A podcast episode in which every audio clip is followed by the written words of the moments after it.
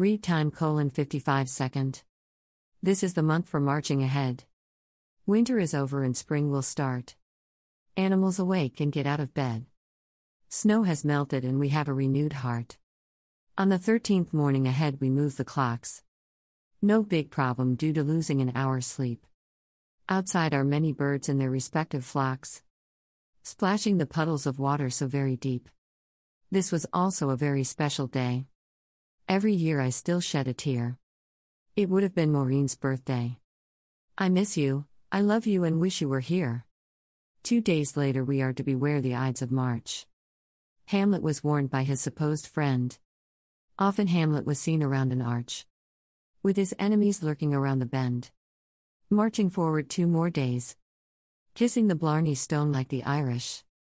Happy St. Pat's when no one ever pays. Drunk like a skunk and smelling like a fish. Spring begins on the 20th. Winter will be in our rear view mirror. Observing pretty sunlit skies at its zenith. Flowers blooming outside around each door. Happy 00% sad 00% excited 00% sleepy 00% angry 00% surprise 00%.